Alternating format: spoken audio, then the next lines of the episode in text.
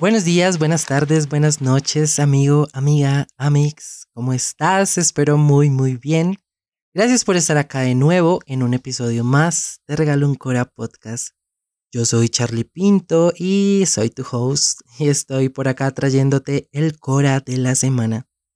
Oigan, gracias en serio. Hace ocho días fue el lanzamiento de este, tu lugar seguro y, uff, qué lindo, en serio, qué lindo. Yo sé que la mayoría vienen por ahí de TikTok, pero también sé que por ahí andan mis amigos y gracias, gracias por el apoyo. Quiero que sepas que lo que hablemos acá es en base a mi experiencia, en fact, poco mucho en base también a la experiencia de mis cercanos, sí, de mis amigos, en base en mis búsquedas, gracias a Dios, hay un montón de información sobre los temas de parejas y que mejor porque no sobra, no sobra la información. En el episodio anterior hablamos, echamos la plática sobre las relaciones tóxicas.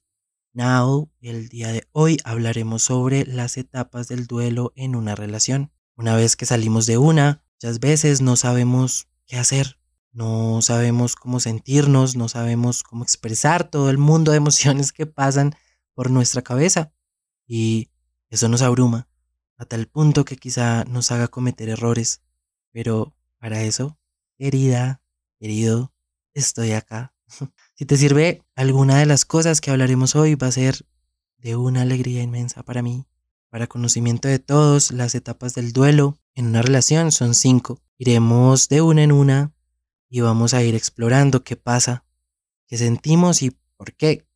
Qué podría servirnos cuando pues, estemos en cada una de ellas y sobre todo qué no deberíamos hacer en ese proceso. Porque como todo lo que tenga que ver con el amor, pero, pero bueno, espérenme, espérenme, con el amor entre comillas, que no es sano, resulta complejo. Resulta que cuando terminamos una relación de pareja, entramos en una especie de trance que nos deja un poco sin piso, desubicados.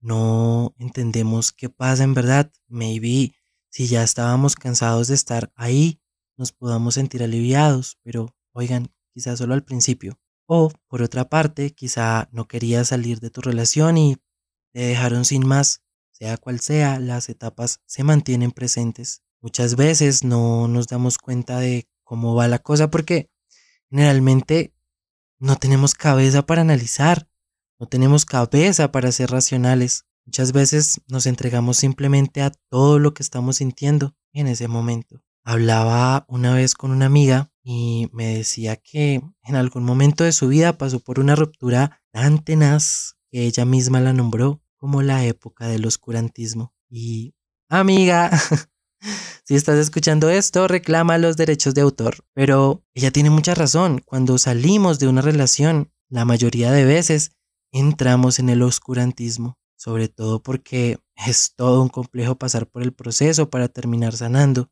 Y esa es la otra cuestión Puede suceder que en medio de querer acabar y salir del oscurantismo resultemos sanando a medias, sanando mal y dejando heridas abiertas que más adelante pueden llegar a ser mucho peor. Creería yo que por eso es importante entender cómo debemos sanar de una forma estable que te permita seguir plenamente con tu vida después de una ruptura. Hay algo importante que quisiera resaltar y es que hay algunas personas que llevan este duelo en medio de la relación, antes de terminarla, llevan su proceso al lado de esa persona y cuando se termina, porque pues simplemente ya en definitiva no hay nada más, resulta solo una liberación total. También es válido, porque igual resultan sanando. Y bueno, antes de empezar, es súper, súper importante aclarar que estos procesos no son lineales.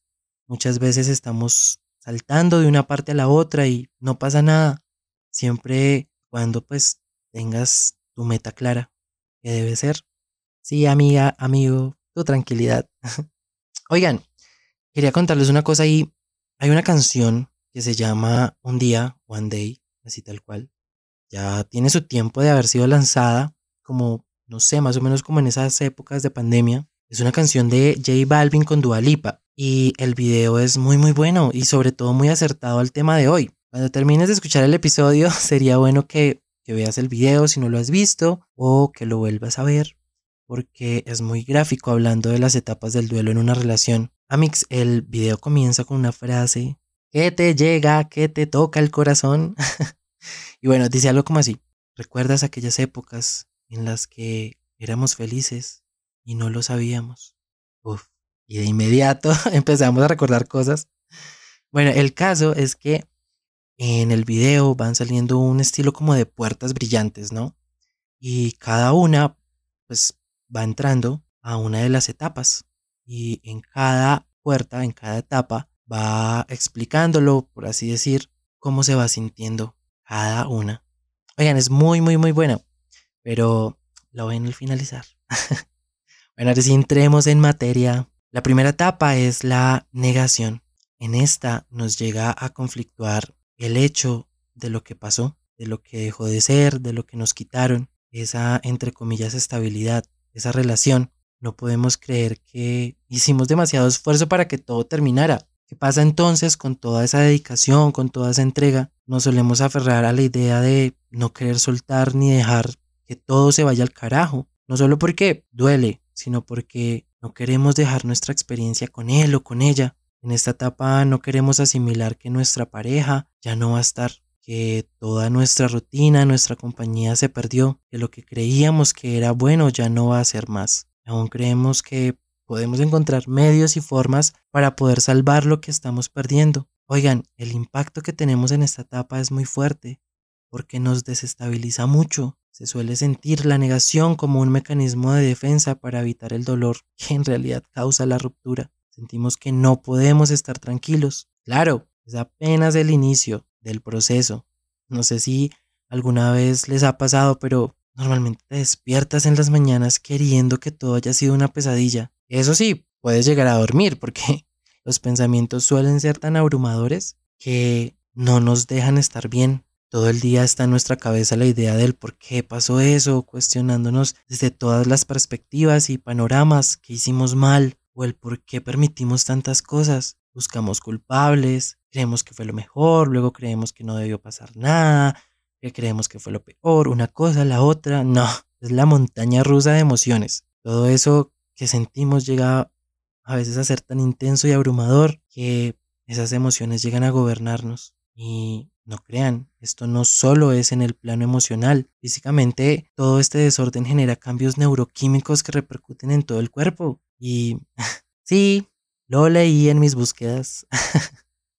Sin embargo, pensar que a la final es el proceso y que hay que sentirlo puede ayudarte a ser paciente. No reprimas todas esas emociones porque la idea es que fluyan, que si tienes ganas de llorar lo hagas, de gritar, de no estar para nadie, siempre y cuando no te abandones, debes dejarlo ser. Es parte de poder superar esta etapa. Sí, es el inicio y se siente como el final, no del proceso, sino de ti, pero no lo es. Puedes verlo como el inicio de una mejor puerta por la que vas a salir. Sé que decirlo es muy fácil, hacerlo no, cuando estamos pasando por algo así, pero sé paciente, no te juzgues, no te frustres.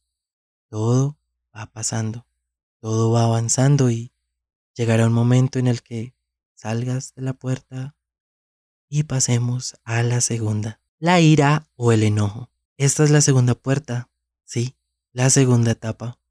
Acá ya después de haber sufrido y pasado por el revuelto de emociones, nos llega el momento en donde nos replanteamos todo aquello que entregamos, todo aquello que pasamos con esa persona. Esta etapa suele ser peligrosa porque si no la manejamos bien puede llegar a herirnos mucho más adelante. Porque claro, sentimos ira con la persona que nos dejó o con aquella persona que nos hizo mal, que nos hizo daño. Entonces nos creemos muchas veces con el derecho de poder llegar a disminuir, humillar a la otra persona con comentarios, con imágenes, con frases, con actos frente a sus conocidos, amigos, familia. En esta etapa el odio puede llegar a ser el peor enemigo. Y oigan, no solo porque sentimos enojo con nosotros mismos, sino con todo lo malo que pasó, porque quizá no supimos manejar muchas situaciones, porque pasaron nuestros límites aún así siendo frágiles, porque quizá estuvimos esperando algo que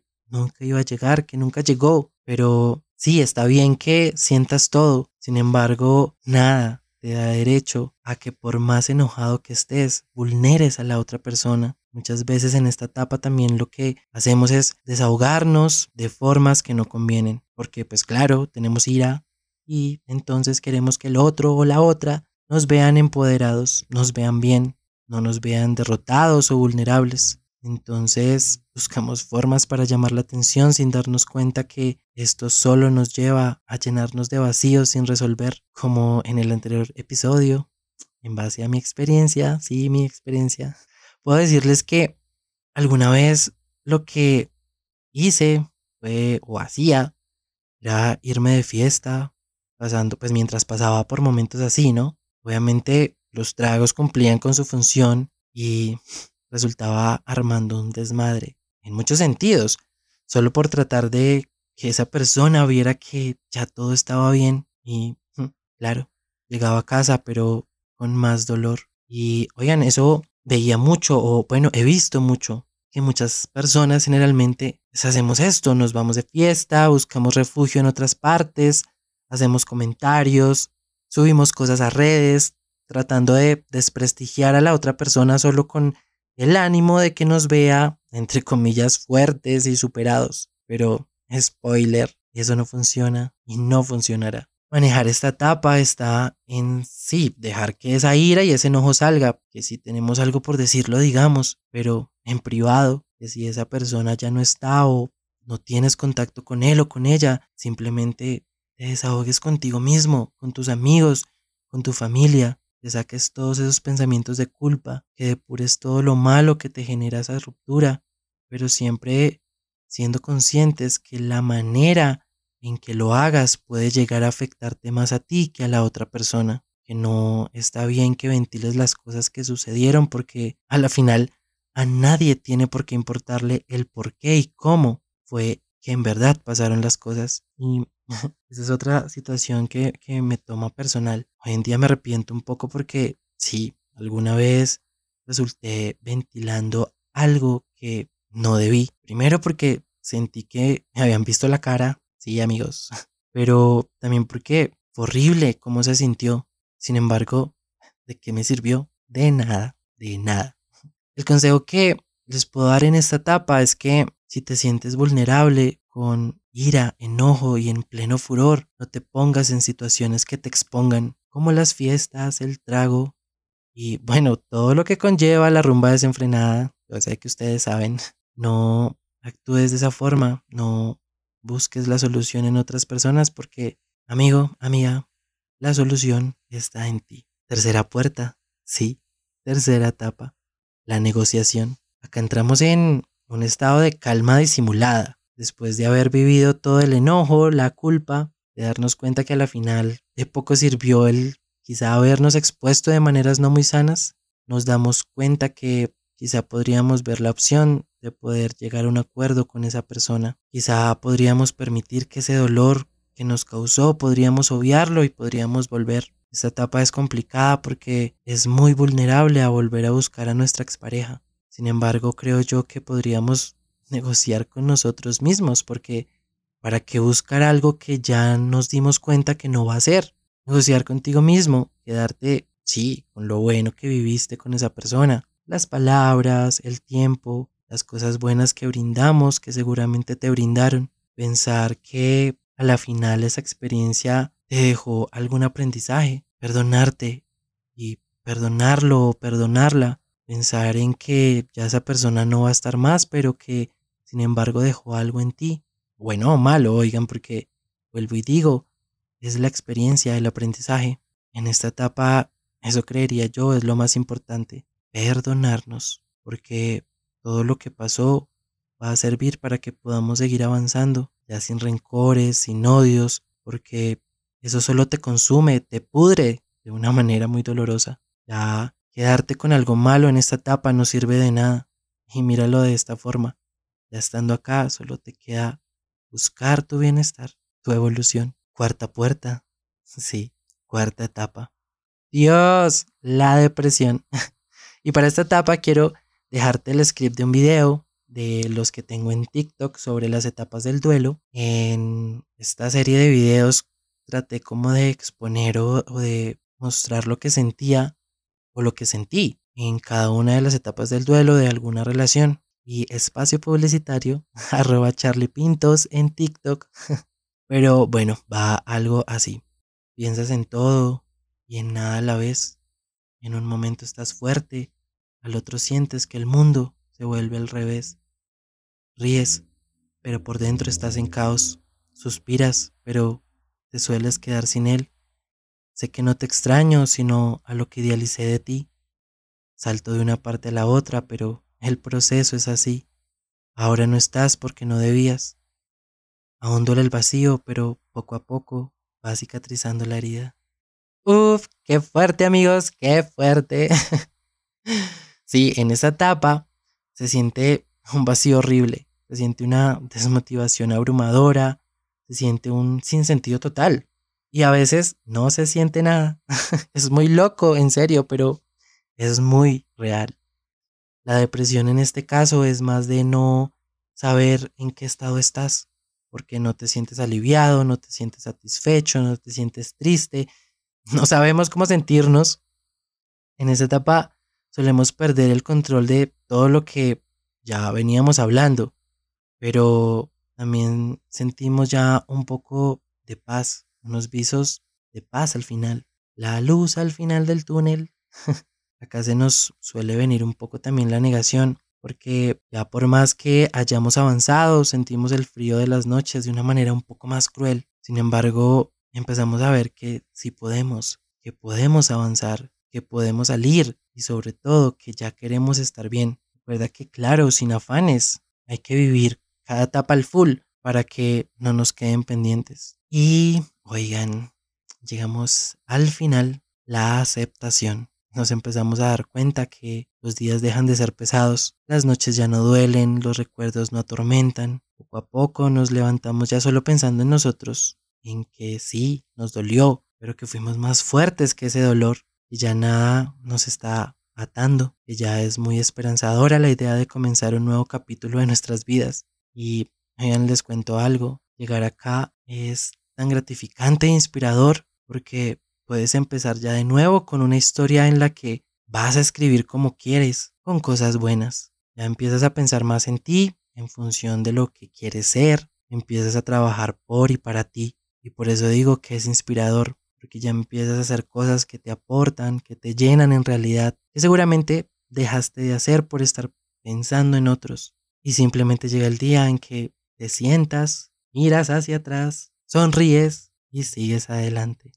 Ya por fin puedes continuar sin nada que te pese, que te duela, que te ate. Acá cobra sentido y verás, en serio, verás que todo lo que valió la pena haber pasado por todo lo que hablamos y dirás, girl, sobreviví, pudiste, lo lograste y wow, todo esto se pasa, se sufre, se vive cuando llega una ruptura. Y como dije en algún momento, sí, es muy fácil decirlo o escucharlo en este caso, pero vivirlo es a otro precio. Es una cosa fuerte, densa, mucho, pero si llevamos el proceso con sus altas y sus bajas de una manera acertada, nos va a servir un montón. Créeme que te va a ayudar a crecer, a madurar emocionalmente y como persona. Ten en cuenta que el proceso no es lineal y que quizás saltes de una etapa a la otra o que una de ellas esté presente mientras vives otra. No te frustres, no te juzgues. Si retrocedes en el proceso, vívelo, llévalo, pero nunca pierdas la meta, que es tu paz y tu bienestar. Querer terminar el proceso para poder sanar todo eso que te hizo mal. Querido, querida, muchas gracias por llegar hasta aquí. Gracias por escucharme. Espero en verdad alguna cosa, alguna palabra, alguna frase te haya servido, te haya gustado. Aquí estuvo tu cora de la semana. Ya nos echamos la plática, el chisme. Recuerda que cualquier duda, comentario, sugerencia, me la puedes dejar en Instagram, arroba charliepintos. No te olvides de seguir el podcast, de calificarlo. En verdad me ayudarías un montón con eso para llegar a más personas.